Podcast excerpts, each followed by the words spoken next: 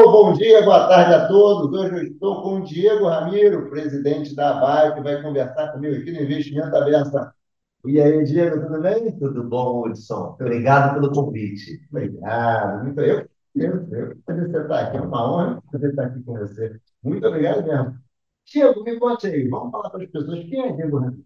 Bom, obrigado mais uma vez por todo mundo que está nos vendo, então vai nos ouvir nesse nosso bate-papo. Bom, Diego Ramiro é assessor de investimento há mais de 14 anos. Um pioneiro. Né? Eu brinco que se eu soubesse tudo que era ser assessor há 14 anos, talvez eu esperasse um pouquinho.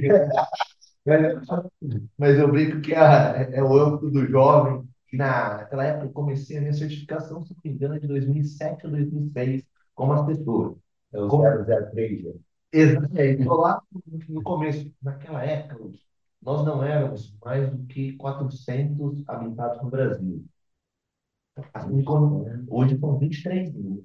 Uau! Há cinco anos atrás eram 5 mil. Para você ver como o grande crescimento dessa nossa profissão foi nos últimos 4, 5 anos que deu o boom da profissão. Então, quando eu fiz lá, 2006, 2007, éramos apenas entre 300, 400. Era uma profissão muito incipiente. Não sabia o que era o tal agente autônomo de investimento, que hoje é o atual assessor de investimento. Justamente. E atuo como assessor há 14 anos, montei uma empresa de assessoria e vale contar que quando nós montamos a empresa de assessoria, sempre fomos vinculados a bancos. Por quê? Porque hoje é muito comum, hoje as independentes, né? Tivemos XP, Guide, Genial, tinha outras hoje muito comuns independentes, mas há 14 anos atrás ninguém conhecia um pouquinho o que era Ora, então, o cliente vinha até nós, quem seria um assessor? O risco dessa, de- dessa figura? Não, olha, eu vou te dar uma assessoria, contudo, vinculado a um banco. O brasileiro, ele é arrojado às vezes, mas ele gosta do cobrança do banco. O brasileiro adora ter aquela, aquele banco. Assim. Eu brinco que a gente começou durante muito tempo, nesses nossos 14 anos, nós fomos é, vinculados ao Bradesco, né, via Agro. Eu lembro que o meu cliente tinha a segurança da Arbrinha, que é aquele símbolo do Bradesco. Ah, sei. Eu tinha assessoria da empresa, minha conta estava no Bradesco. Então, dava essa questão de segurança por conta disso.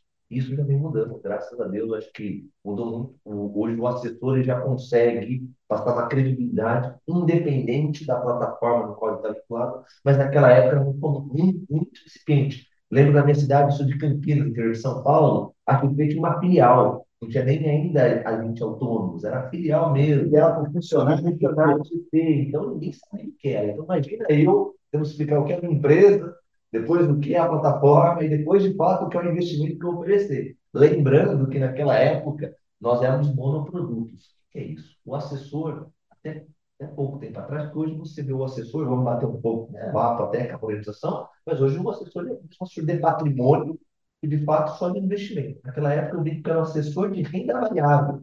Eu só podia assessorar o meu cliente numa linha de negócio que era compra e venda de ações. Nós não tínhamos ações, só ações, nós não tínhamos na plataforma bancos terceiro, CDB, nem fundos, ainda tem fundos.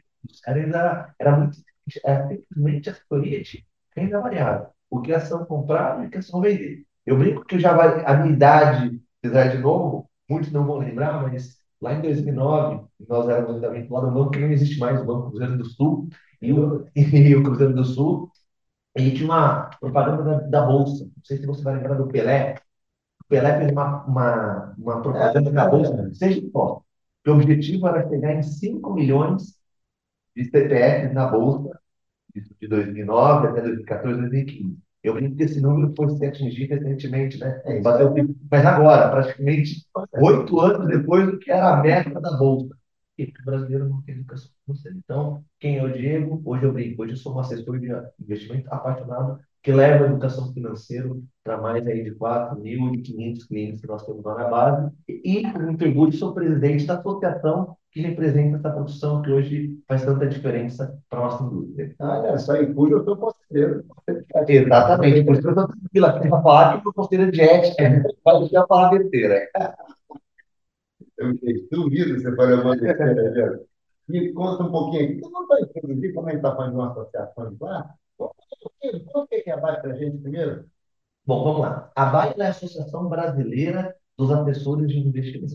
Já, conseguiram trocar nome tudo? E, e, na verdade, até, eu até brinco que depois vocês não vão conseguir, quem nos assistir, o logo aqui, eu vim até hoje uniformizado, a BAI é dois As, um entrando no outro, por quê? Que é o antigo agente autônomo de investimento, AAI, para o AI agora, que é o assessor de investimentos, né? Estamos conseguindo aí agora, vale citar, isso é uma, uma regra que entrou em vigor desde o ano passado, oficialmente em março do ano passado, com a medida provisória que baixou a taxa de fiscalização do assessor, que era uma das mais caras do mercado. Pagávamos, hoje o brinco seu e o seu abrir uma empresa de agente autônomo naquela época, pagaríamos taxa de fiscalização de 10 mil reais. Conseguimos, com essa medida provisória que virou lei em março do ano passado, reduzir 80% o custo de pessoa física e 50% pessoa jurídica. Então, hoje nós pagamos mais do que 2.500, 3.000 reais, ou seja, uma redução muito grande, que para nós sempre foi uma barreira de entrada, essa taxa é muito alta. Então, e no assessor. E no assessor, no assessor. E era uma taxa de fiscalização, e aí eu queria aproveitar aqui sua audiência fazer um agradecimento à CBM, que nos ajudou muito no estudo para mostrar que era realmente uma taxa abusiva e nos ajudou a baixar com essa medida provisória que virou, lei. É, mas a base, como você comentou, ela nós fundamos a associação em 2015. Porque hoje Está muito na moda o que é o assessor, mas eu brinco que o assessor de investimento, aquele do passado e atual, apesar de ser uma única profissão, ela é muito dispara, é muito diferente. Vou explicar em mais fácil. Existe empresa que é focada em private, só pega clientes mais altos, outra é varejo, outro escritório, foco é educacional, o outro é mais para linha de crédito. Então, é muito difícil você falar quem é o perfil desses 23 mil assessores dessas 1.500, quase 1.500 empresas de agentes autônomos. Então, não existia ninguém que juntava essa turma com uma meta comum, porque cada um tinha, olhava para o seu próprio umbigo. O empresário, cada um queria olhar para o A minha dor é a minha dor é o poder de comunidade da pessoa pública. Ninguém tinha uma pauta comum. Lá em 2015, eu, junto com outros 14 assessores de investimentos, decidimos montar a associação com um único objetivo, que era conseguir enquadrar o assessor no Simples Nacional. Que era pagar em qual hoje um corretor de seguros paga, um corretor de imóveis, naquela época o corretor de bolsa de valores, que nós éramos, enfim, né? Só era monoproduto. Por que, que nós poderíamos? Então, montamos uma associação com esse único objetivo, que esse unia todo mundo. De qualquer falta, e foi, ele, ele falou, esse foi o condutor que foi a gente da proteção. E eu brinco até hoje não conseguimos esse mas é a nossa meta. Aqui tá a gente já ganhou em primeira instância a União ah, ah, montamos para judicializar, porque até então nós não sabíamos como funcionava.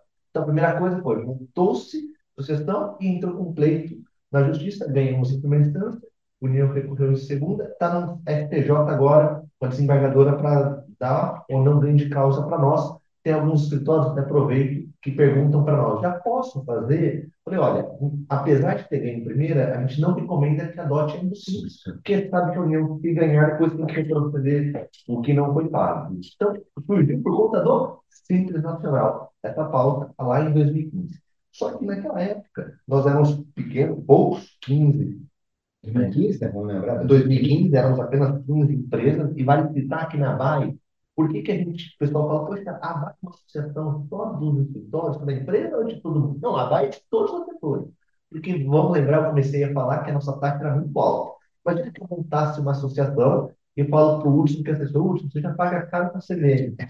Também uma associação? É. Eu não vou pagar. Então, o que a gente fez?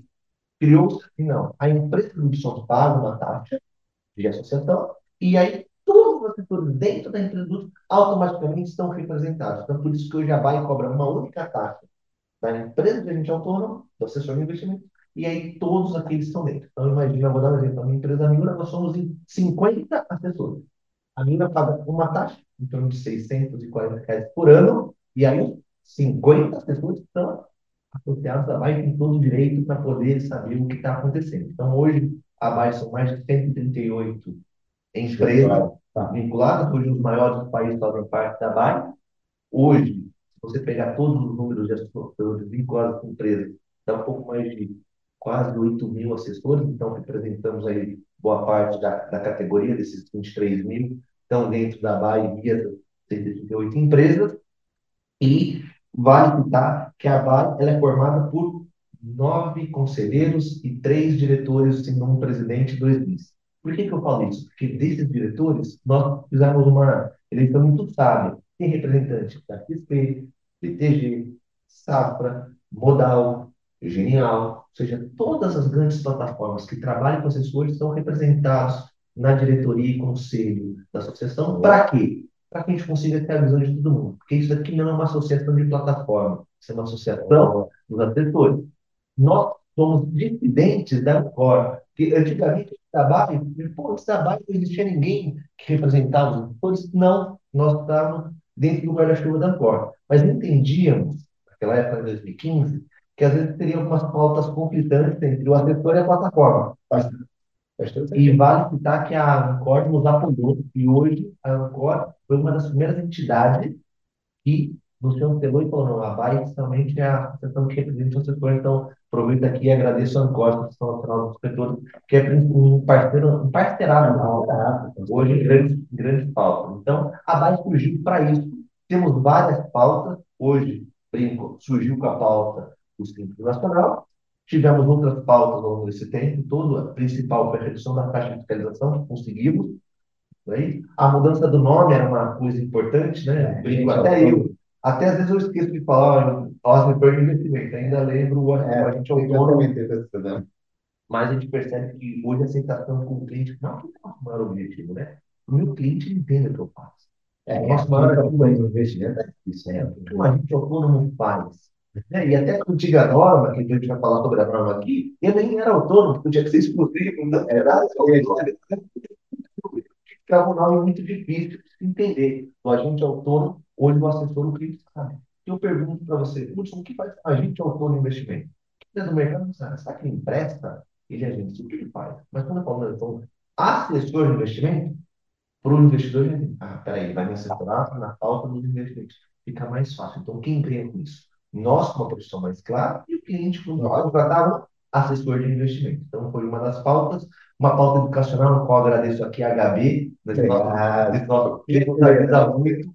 Hoje já virou regra o PEC, que é o Plano de Educação Continuada do Assessor de Investimento, que a cada cinco anos tem que fazer uma revalidação para que não tenha que fazer novamente a prova assessor, e hoje a HB nos ajuda muito com alguns cursos hoje, e vale citar, pessoal, quem está nos assistindo e nos ouvindo, que hoje vários cursos da HB contam como ponto, como pontuação para o setor de investimento.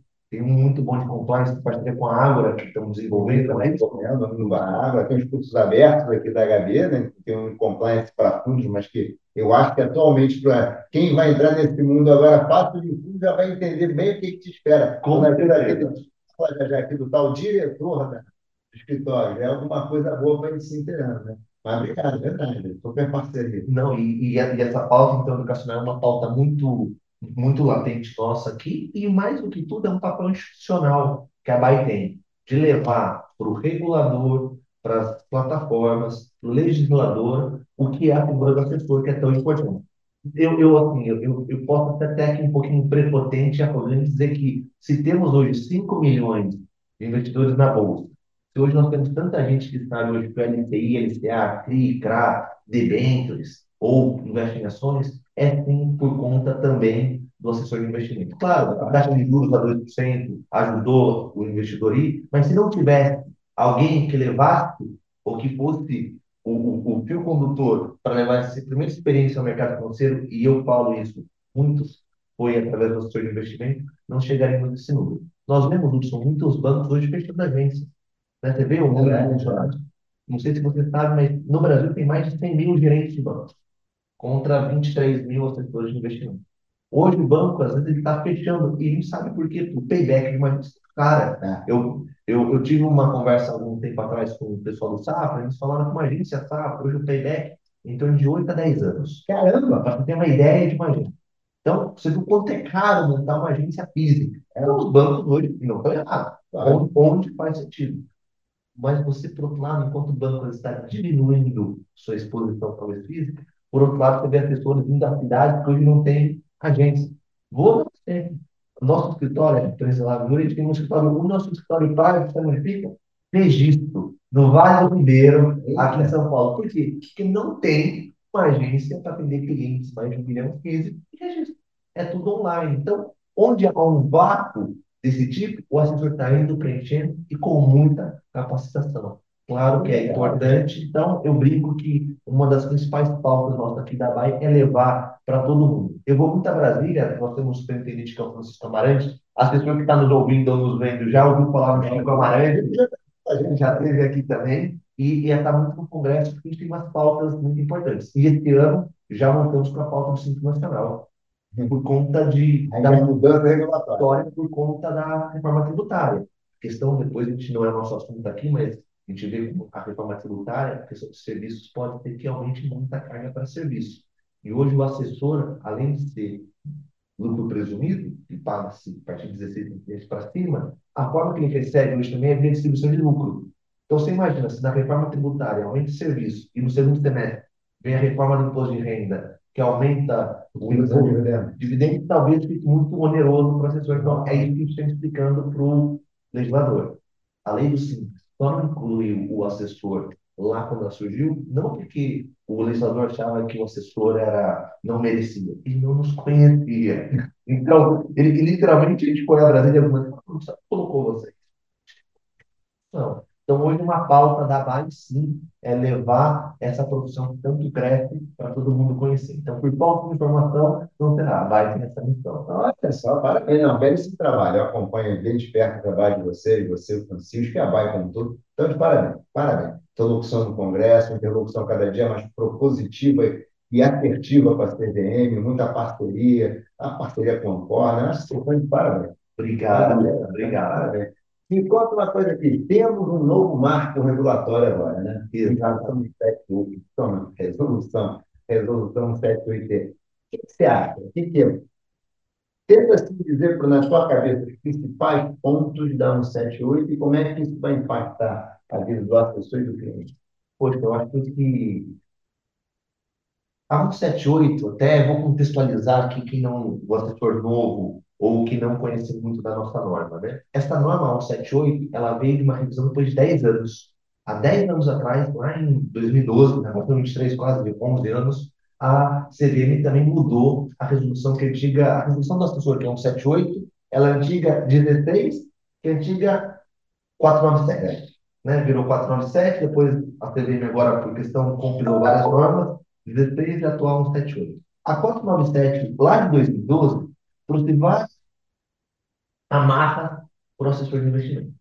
Não sei se você vai lembrar, Lúcio, mas antes de 2012, quando eu era assessor de 2009, então eu tinha uma norma lá em 2009 que me permitia trabalhar com outras plataformas. Isso permitia em 2009.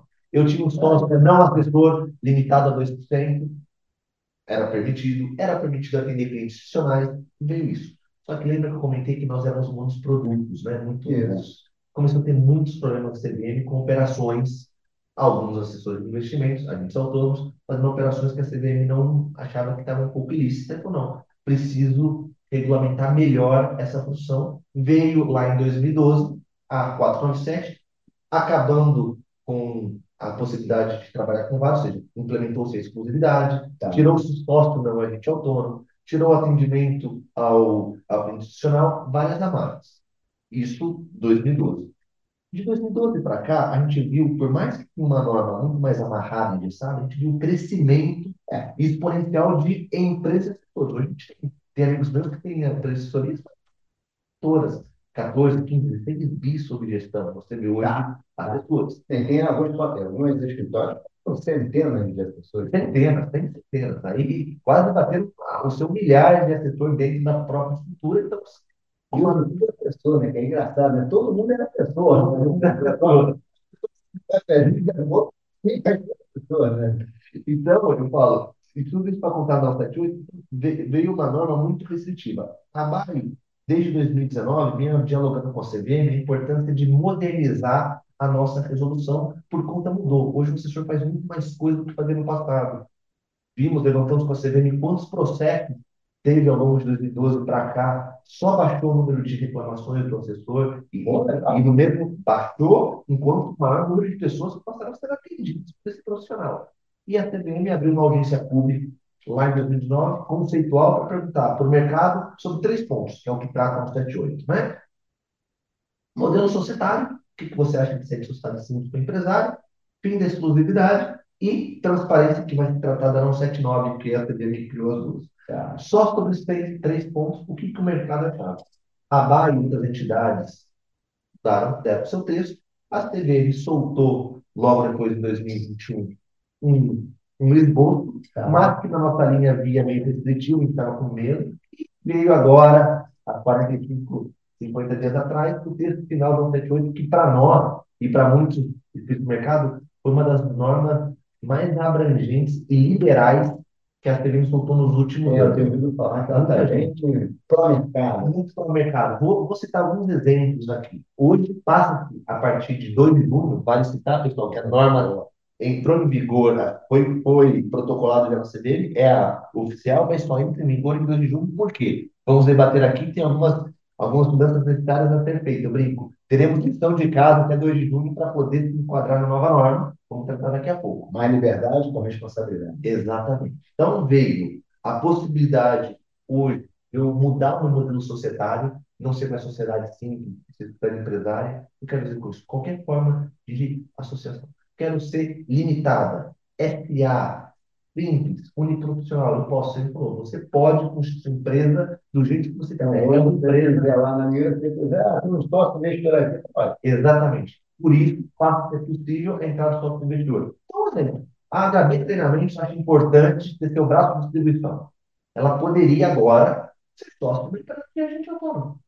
Passa até o ponto de eu, Diego, na física, sou dono da Miura, mas se eu quiser na física, eu posso ser sócio de uma outra empresa de gente autônomo. Ah, posso. Por quê? Porque hoje não tem vedação. Qualquer pessoa ou empresa pode ser sócio de uma empresa de investimento. Você pode ser sócio de mais de uma empresa. Mais um, só que eu só posso atuar na minha. Tá. Como assessor, só posso atuar na minha. Como sócio, investidor, posso ter de contas o que quiser. Tá. Isso é permitido. Segundo, segundo ponto que veio, além disso aí, acabou-se a questão da exclusividade. Né? Muitos não sabiam, mas para valores mobiliários, vai mais como aqui compra e venda de ações, até a antiga norma eu só poderia fazer por uma plataforma. Então, exemplo, a empresa da eu sou, tenho vinculado ao BTG. Tá? Eu estou vinculado ao BTG, compra de ações, eu só posso fazer o BTG. Então, hoje, por exemplo, tem contrato que fala, Diego, quero funcionar para você. Falo, Hudson, infelizmente, ou você abre uma conta no BTG, ou eu não posso funcionar porque a norma não permite eu usar duas plataformas para valores imobiliários. Tá? Para fundos de renda fixa já era permitido. A atual norma acabou com isso. Hoje, se eu quiser, a empresa de investimento pode fazer contrato de distribuição com quantas plataformas ele quiser, para qualquer valor, tanto imobiliários como não imobiliários. Tá? Outra coisa, o assessor ao longo do tempo, ele não é só, claro, pode ter muitas plataformas, você vai falar com muitas plataformas com procedimentos diferentes, protocolos diferentes, compliance diferentes. Isso é não, muito. Eu acho que isso é minha opinião pessoal. A gente na Bayern lutou muito por fim da exclusividade, mas hoje eu entendo que é bem trabalhoso. Não só por conta da plataforma, mas por conta da lei de dados. Né? Com tá. O risco de eu vazar a sua informação, por exemplo, você é cliente no, no BTG, mas por algum motivo, por algum motivo vazou sua informação, então vou ter que ter um e-mail específico para cada empresa, um telefone para cada empresa, porque mais do que o contrato é a lei de responsabilidade. Então vai dar um trabalhinho. Eu brinco que quem quiser vai poder, mas com muito mais trabalho e governança. E aí, o nosso tema principal, que é o diretor de controles internos, o diretor responsável pelo texto da norma, terá muito mais trabalho, porque ele vai ser o fiel para ver se as informações de cada uma das não está tendo vazamento de informação, que é o principal receio do é, regulador. Procedimentos de cada um, né? Os caras têm que ter, tá na ponta, tem que ter a barra mais alta para todo mundo. Às vezes esse negócio que... Mas é exatamente isso. Você me disse, se você tem várias plataformas, né? qual que é a, sua régua? O, o compliance mais rigoroso é o que você tem que adotar para todos.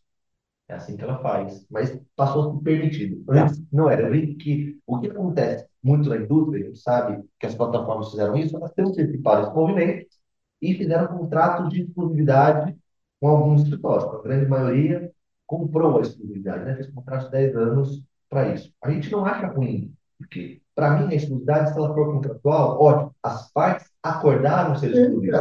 O que nós não, não concordamos é que era excluído por conta de uma norma. É uma obrigação. Uma obrigação. Agora, ele falou, não, se você quiser ser exclusivo de forma contratual, contrato tem valor, ótimo. Se não quiser, você pode trabalhar. Então, esse foi um outro ponto que veio. Então, vamos recapitular. Teve essa questão do sócio, não a gente é autônomo, sócio empresário, o fim da exclusividade. E outro ponto, antes de entrar na transparência, que vai ser nosso outro assunto, possibilitou, na mesma empresa, Hudson, trazer outros produtos. Porque ao longo desses anos, uma pessoa não era só de investimento. Hoje, o meu cliente lá, por exemplo, não está dinheiro, poxa, tem previdência. Exemplo, não, infelizmente, previdência não é produto do assessor, é, vai tratar com uma seguradora para fazer isso. Não. Hoje, previdência, você entende. Do planejamento financeiro de uma pessoa física, questão sucessória, falar da questão de seguro de vida, sobre previdência, são produtos. Saber que o assessor ele trabalhava com isso, já trabalhava, só que ele era obrigado a ter uma outra empresa. Você sabia disso? Hoje, as empresas de assessoria, nós éramos um, um pouco. Eu, lá na Miura, sempre tive três.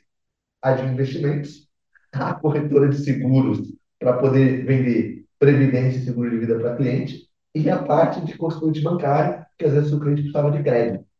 Tá. O que a CVM falou agora? Você pode, no mesmo CNPJ, ter todas essas atividades. Ela só vedou três. Vamos lá. Consultor, tá. gestor e administrador de carteira. Essas três atividades eu não posso fazer dentro, que você sabe muito bem, existe uma regulamentação específica para o consultor, gestor e para o analista, e para o administrador de carteira. Então, essas são as únicas atividades que eu não posso ter na minha empresa de investimento. É, até que só vitória, né? Você é gestor, né? Vai, estou vendendo, estou gerindo fundo. Qual que você vai vender, né? Pronto. Entendeu? E, e, e, nós da Vai não achamos que isso. Acho que faz total sentido. Então, hoje aconteceu isso, todo esse ponto. Mas, poxa, Diego, foi tão liberal, é, e vem a contrapartida do regulador. Você pode fazer tudo isso, porém, você terá que ter uma das pessoas da sua empresa terá que ser o diretor de responsabilidade, o diretor responsável, que a gente fala internamente lá na Vale, o diretor de controles internos, que vai ser a, a, a pessoa que será responsável para, junto ao regulador e junto à plataforma, para que tudo isso funcione e sigam as normas. Ele precisa ser um só? Pode ser. Quer lá, quer, quer da pergunta, né?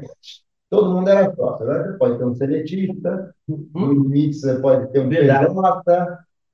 E aí? Bom, cara, pode ser qualquer um. Quer até o menino não. Não, bom ponto. Até você me ajudou a lembrar. Outra novidade que agora pode também contratar. Antigamente, se o Hudson quisesse virar uma pessoa, eu não poderia contratar o Hudson CLT, tinha que ser Hudson, vira meu sócio. Era assim. Você tinha 50, não, não, não sei como é que é, vai lá. Você falou 50, estou voltando. É, você tinha 50 só. Eu, hoje, a, a norma não é incrível, mas hoje eu tenho 50 só. Mas não. Da operação. E, e outra coisa, você convidaria uma pessoa que você conheceu ontem para ser sócio da Gaveta? Ah. É, com certeza. Eu já estou na minha. Tri... A empresa tem 14 anos, nós estamos na 33 alteração contratual. Não. Porque toda vez que eu contrato ou descontrato assessor, tem que mudar meu contrato porque entra sócio, sai sócio. Foi um dos pontos. Isso surgiu até, Hudson. Eu lembro que a CVM lá em 2019 fez custo de observância de uma consulta. E nós da Vale fizemos, olha, um custo de observância do, do assessor de investimento, olha, custo de tempo. Hoje, para eu poder liberar um assessor, a depois trabalhar no escritório. Imagina, você pediu demissão numa empresa, demite hoje, está demitido Aí, hoje, a pessoa pede para sair de uma empresa de assessoria, outro tá, chega assim, 30 a 60 dias. Cada cartório tem cartório de conflito demora de 10 a 12 dias úteis para fazer uma, uma, alteração. Só como eu tenho crianças, tem que passar isso em cada um.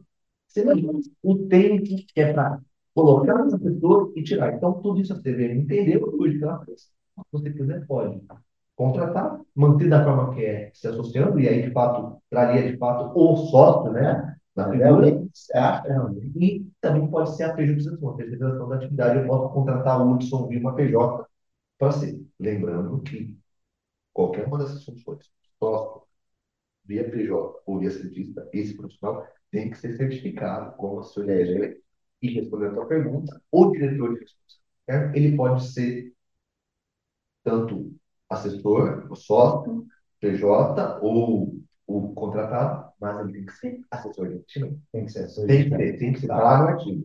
É uma, da, uma das regras que está lá, eu acho que é no artigo 4, diz que ele tem que ser um assessor de investimento. Tá. Mas aí você. Isso aqui era. Ele poderia. Não, só pode atuar em um em um escritório. Então, esse, ele, não, ele não pode ser, por exemplo, um síndico profissional, É. um diretor, montar uma PJ e vai ser diretor de responsabilidade, responsável trabalho. Não, ele só pode ser de uma só. É muito E, e, assim, vale citar, para quem está assistindo, e é muito específico da nossa norma, que, enquanto associação, nós recomendamos que, recomendamos, perdão, que esse assessor seja alguém que já é do escritório, que, tem, Ah, que já conhece a norma, que já entende um pouquinho da profissão, porque agora, Wilson, imagina, qual que é? A gente, enquanto associação, a gente pensa muito, por que, que a CVM colocou essa figura? Né? Que- Qual que é o receio da CVM? A CVM, a gente colocando-se nos pés da CVM, ela vai falar o quê? Poxa, meu maior receio é, primeiro, está exercendo a profissão, ele é de fato um assessor, ele é de fato um profissional que eu posso fiscalizá-lo, regulá-lo? Essa é a primeira coisa, que a partir do momento que ela libera para os sócios do agente autônomo, por exemplo, o Hudson. O Hudson tem na HB, ele entrou, virou sócio lá da. Imagina que você entrou como sócio e, e a norma não diz qual é o percentual. Até 2012, o sócio não, não agente autônomo era limitado a 2%. Na norma atual não tem limitação. Então, se o Hudson quiser comprar 99% da Miura, ele pode.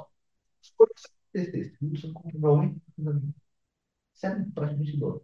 Como que eu sei que o Hudson da HB não é assessor de investimento? Ele está entrando lá na mesa de operação e falando para o compra isso, vende isso. Quem é essa pessoa que vai, não vai deixar o Hudson? É a figura do diretor responsável. É ele que fala, não, Hudson, sua figura é só sócio investidor.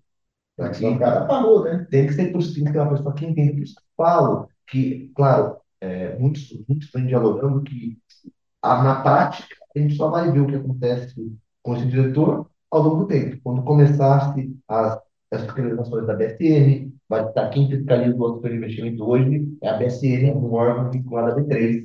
É o autorregulador. É, o autorregulador. Bolsa Supervisão de Mercados, BSN, que nos fiscaliza. E hoje nós tivemos lá com o pessoal da BSN, eles falaram que bom que existe o diretor responsável, porque agora esse é a pessoa que eu vou conversar e, cara, e faz sentido. É mais fácil você criar manuais de boas práticas, tá? até conversando antes de começar aqui, de criar manuais de boas para quem? Para esse, porque como eu comentei com você nesse nosso bate-papo, ainda é uma produção que está crescendo. Isso. Não sei se você sabe, mas um dos dados, mais de 30% das empresas de investimento são EIRELs. Então ainda falta muita profissionalização. A gente vê, eu brinco, sai nos noticiários aqui, fusões de grandes, mas ainda eu brinco, é a pontinha do iceberg. A grande maioria das empresas de ainda são uniprofissional, EIRELs, começando uma maturidade. Esquema do 80-20, né? 20% do escritório e 80% do Não, exatamente isso. Mas nós temos que criar uma, uma massa lá que todo mundo pos- possa crescer de forma cada vez mais profissional. Então, esse diretor responsável vai citar. É tanto para a empresa de um, então o Hudson abriu a HB, Tá. você tem você mesmo, vai ser o, o diretor responsável. mas então temos 32, né? Que antigamente, na, na- no primeiro texto da CVM, viu-se com dois e era estatutário. Hoje não é mais estatutário, ou seja, o, o, esse diretor não responde na física, mas como a gente estava discutindo aqui, você responde capitulado. Então, seja bem coerente, a gente vai debater aqui um pouquinho, mas seja coerente nas suas decisões, porque responde com a imagem, não mais com o patrimônio da física, como é um diretor estatutário de um banco ou de uma gestora. Tá. E a CVM pedia-se dois, mas nós levamos para a CVM e a CVM. Hoje, grande parte da indústria ainda é IREG, isso teria que ge- geraria um custo para essa empresa trazer. Então, a CVM retrocedeu e entendemos uma boa visão e manteve-se apenas uma figura de diretor responsável, não dois, por conta da indústria. Então, Tá. hoje só tem uma figura. Eu quero saber por que que você tá, como é que você está vendo que vai ficar o mercado a partir da implantação e tal, mas voltando nessa conversa, fazer um 79 também, ó. Uhum. A gente fala da 179, depois a gente fala de como é que o mercado vai. Perfeito. Fala um pouquinho da 179, o que é, o que que você acha dela. Perfeito. A, a 179, pessoal, ela trata especificamente sobre transparência, que era o último pilar que a CVM quis tratar, né? que era Tá. transparência, fim da exclusividade e modelo societário. Eram os três grandes assuntos que estão lá. A transparência, a CVM soltou numa única norma, que é a 179, e a transparência não só para o assessor, uma transparência para toda a cadeia de valores imobiliários. Então, a plataforma agora também vai. Não é só o assessor. O que, que eu quero dizer na prática? O que, que acontece a partir de, de julho? Na verdade, a gente nos diz no reunião que vai ser a partir de 24. A transparência passa a ser obrigatória a partir de 24. 24? 2024. Tá bom. Então, daqui praticamente um ano. Então, a norma entra em vigor 2 de junho, mas a questão de transparência, que a CVM diz, olha, trimestralmente a plataforma deverá mandar para os seus clientes quanto que é a remuneração do assessor ou quanto que foi a remuneração do valor imobiliário na cadeia. Tudo que a plataforma recebeu. Isso pode ser trimestralmente. Então, a gente entende que em março de 24, o cliente estará recebendo o seu primeiro extrato mostrando isso. Outra coisa que passa a ser obrigatório a partir. Ele vai mostrar. Né? Hudson negociou no escritório do Dioel, plataforma X, e aí vai dizer lá, é, produto tal, produto tal, remuneração tal, pagou tanto de comissões, não sei o que. Exemplo, você comprou o CDB do Banco Master, né? tá. aplicou 100 mil CDB do Master, taxa de 14. Taxa de distribuição, R$ 1.200. Assessor, 600 reais.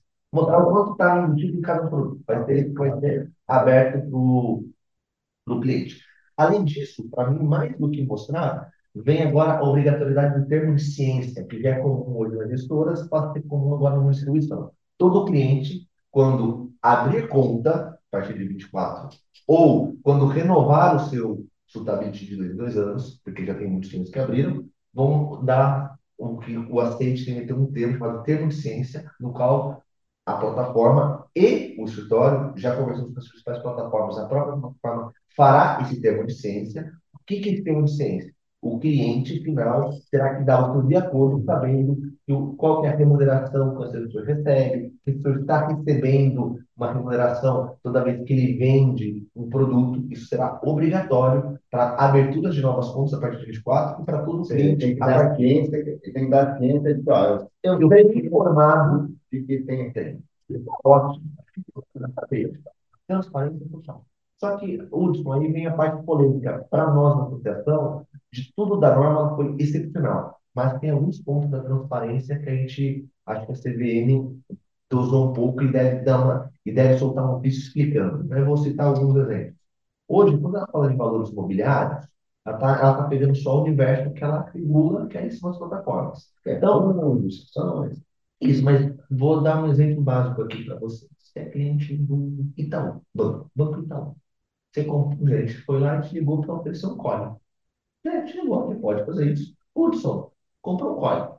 Aí vai chegar a sua extrato daqui três meses, não vai, não vai vir para você se tem custo nenhum. Por código? Porque não, não, não, porque o banco não está no, no, no arcabouço da CVM. Tá. Então, no estatuto do banco, não vai precisar vir isso. Mas vendi um código via plataforma. Eu fui lá e vou ter que abrir. Então, o que, vai acontecer? Talvez o cliente vai dizer, não, talvez comprar com a assessora é mais caro que comprar do banco. Porque, ó, do banco tem taxa. Simplesmente não é. Então, a gente falou para a CIDEM que vai ter uma simetria de informação. Por que, que só o mundo de plataformas vai ter que abrir sua remuneração e não toda a indústria? Porque o produto é o mesmo. Mas só dependendo da é. que vai comprar, então. Porque o banco não é regulado da CGM, né? Então, por isso, eles não são obrigados a abrir. E a gente sabe que hoje os bancos vão fazer da, do lado deles uma forma de falar sobre isso. A gente teve no passado, do coletinho, né? Aquela questão de venda. Então, é um ponto da transparência que a gente falou, poxa, até que ponto isso é importante para o cliente? É importante, tem, tem a gente super a favor. Outro ponto que é polêmico, né? Diz lá na norma de transparência que o, que o assessor deverá, caso o cliente queira, mostrar o seu contrato quando virou de uma plataforma para outra se ele recebeu luvas para sair da plataforma A para a plataforma B. Isso é importante para o cliente. Então, tem algumas coisas que a gente é, é transparência. Essa aí não faz sentido. Então, a gente está discutindo com, com, com, com a CVM explicar melhor e talvez mudar. E para as plataformas, Hudson, muda muito, porque a 179, para o assessor, ele só se o cliente perguntar.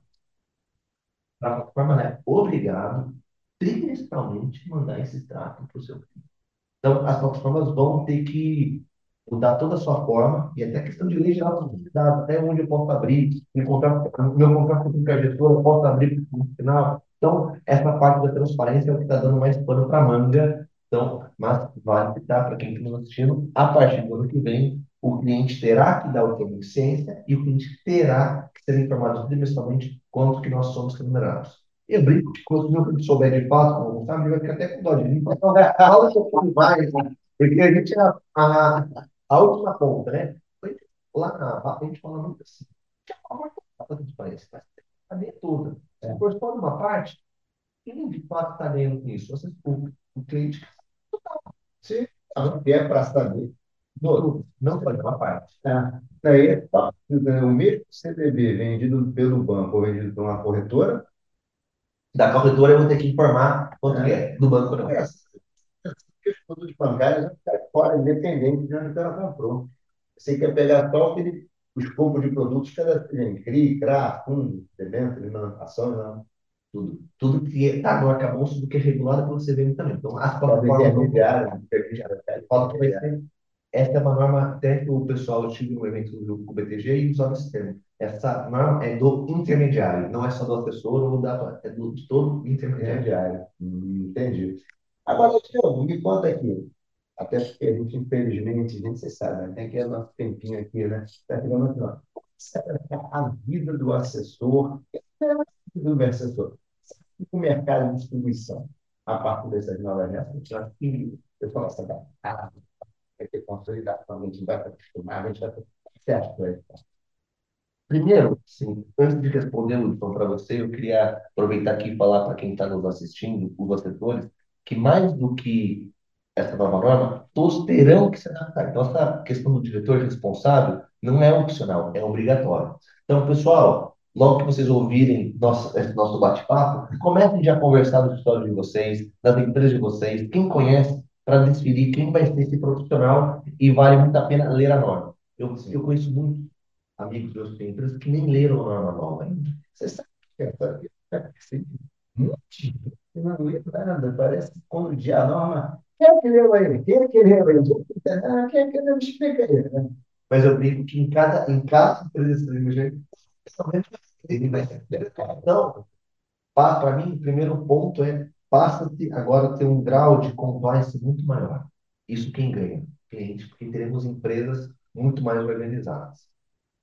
Um dos, pontos, um dos pleitos dos assessores foi essa questão dos próprios investidores. Então, olhando um pouco da indústria, eu acho que o que nós vimos nos últimos anos foi muito plataforma, uma guerra de plataformas para montar os seus distribuidores, né? Que PVT, que tivemos ah, mudando. Compra escritório, monta corretora, né? Foi isso que nós vimos recentemente nos últimos dois anos acontecer na indústria, ficou muito conhecido, né? E, e mais do que isso, além dessa briga, todos os grandes bancos passaram por esse de distribuição.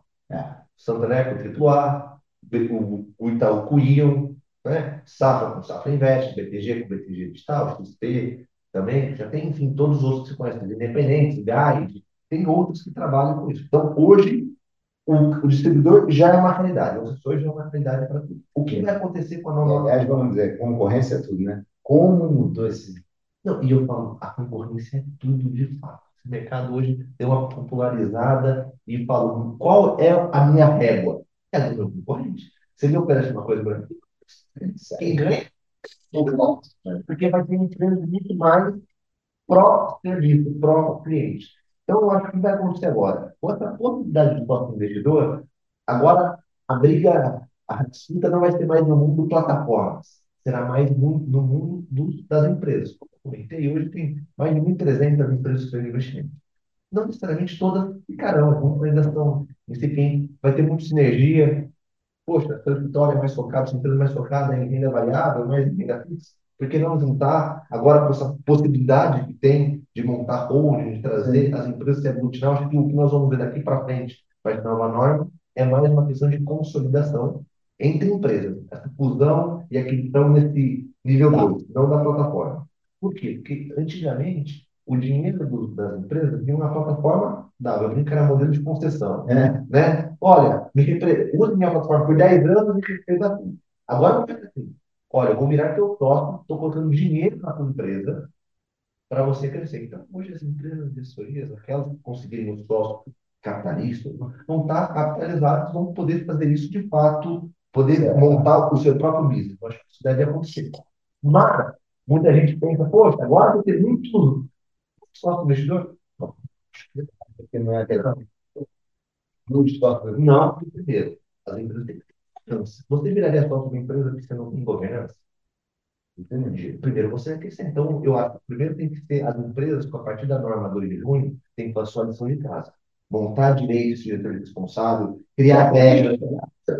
Pronto, já tem que estar informado agora. É, dia 2 de junho, informado agora que é diretor responsável.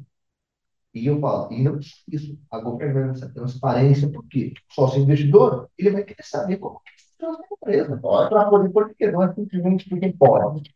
Né? Eu acho que isso vai acontecer. Então, a gente vai ter, eu entendo, uma consolidação desse mercado, uma profissionalização, porque para atrair o investidor, eu vou ter que estar muito mais organizado, muito mais com governança. Então, é, vou botar meu dinheiro aí para quê, né? Exato. Então, a parte de treinamentos, e aí falando da Gabi, acho que vai ser fundamental, não só para os professores que já eram por conta do PEC, mas para esse profissional estar cada vez mais antenado do que pode e o que não pode ser feito e para mostrar para o mercado como é a empresa de assessoria, qual é o potencial de uma para outra. É isso que vai ter. Então, entendo que vai ter uma, um, uma, um profissionalismo maior, uma consolidação e com a possibilidade do sócio investidor, essa indústria ganha uma forma mais, mais de, de aporte de capital. Porque quem poderia aportar nessa empresa? Apenas as plataformas. Uma gestora não podia, agora ela pode.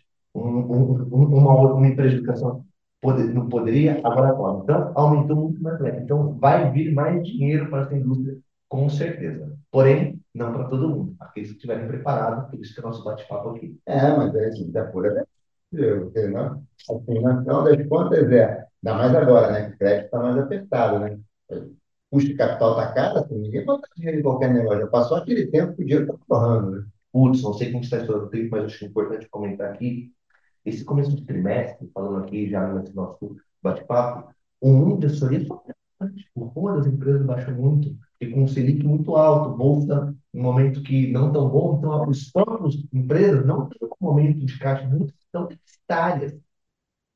Tá? Se você for conversar hoje com a indústria de distribuição, ela está passando hoje uma porque inflou-se muito a régua por conta dessas muito, muito concorrente a margem diminuiu, porque os produtos agora, os spreads, para poder continuar tendo competitivo, baixou. Então, a gente vê muitos escritórios, muitas empresas hoje operando no vermelho. Por isso que eu entendo que vai ter uma consolidação também por conta disso. Aquelas que tiverem, aquelas que fizerem seu dever de casa, não só de compliance, de diretor responsável, mas também de austeridade, de, de ser lucrativas de fato, elas, essas, vão, essas vão ser vão ser consolidadoras. É. Então, estão passando uma dificuldade que é importante. Até aproveitar aqui e fazer essa última pergunta para você, Assim, você acha que a gente teve um crescimento alto porque a gente veio numa maré muito boa, né? Agora a maré baixou, vamos chamar assim. A gente está agora naquele momento de mercado de acomodação, e passou pela euforia, e agora ciclo de acomodação. Eu, eu acho que não, por um único motivo, porque a nossa indústria ainda é muito pequena. Hoje, se for contar, ainda mais de 80% está na mão dos bancos tradicionais. Então, ainda tem um oceano azul para ser ainda trabalhado pelas empresas de assessoria. E o segundo ponto que eu adiciono, a diversificação de produtos e serviços. Hum. Eu, quando eu comecei lá, como comentei no começo do nosso bate-papo, eu era monoproduto. Ou seja, se a bolsa tivesse mal, eu não fazia receita de jeito nenhum. Não veio. Agora, é este único, este monoproduto. As empresas que não evoluírem e começarem a olhar para outros produtos e serviços para o seu cliente, como a parte de previdência, seguro, offshore, parte de lá fora, hoje já está começando a ter normas para poder a trabalhar produtos lá fora com o cliente. Então, ampliar o seu leque de serviços, porque, pessoal, a, saibam, hoje uma empresa de assessoria, ela é serviço, é qualidade que eu ofereço para o meu cliente, serviço de qualidade de assessoria de investimento. Se for monoproduto, se eu ficar com um olho só oferecendo bolsa e renda fixa, eu fico refém que eu digo Banco Central e Bolsa, não depende de mim. Se eu aumentar o espectro, eu vou desenvolver. Muitos amigos meus, lá em 2012, quando veio o home broker, morreram as empresas de assessoria, porque pararam de cobrar a corretagem É. variável, falou, olha, antes eu cobrava meio por cento de corretagem, agora é 4,90 por broker. Muitas empresas quebraram naquela época de agentes autônomos. Por quê?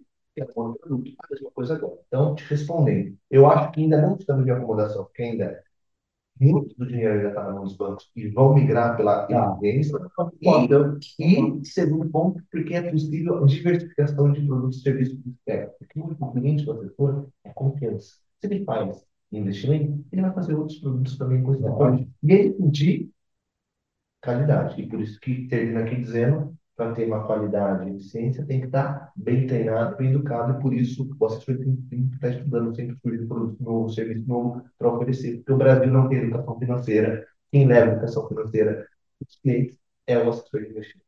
Tá certo. Experimente, você já cantou a pedra aí que estamos acabando, é verdade. Te agradeço muitíssimo, muito mesmo. Te agradeço de coração esse bate-papo. Aprendi, acho que foi muito esclarecedor para quem está nos ouvindo, tá? E já fica aqui o convite para em breve se voltar de novo. Eu que agradeço, agradeço a sua audiência, a todo mundo que está nos ouvindo.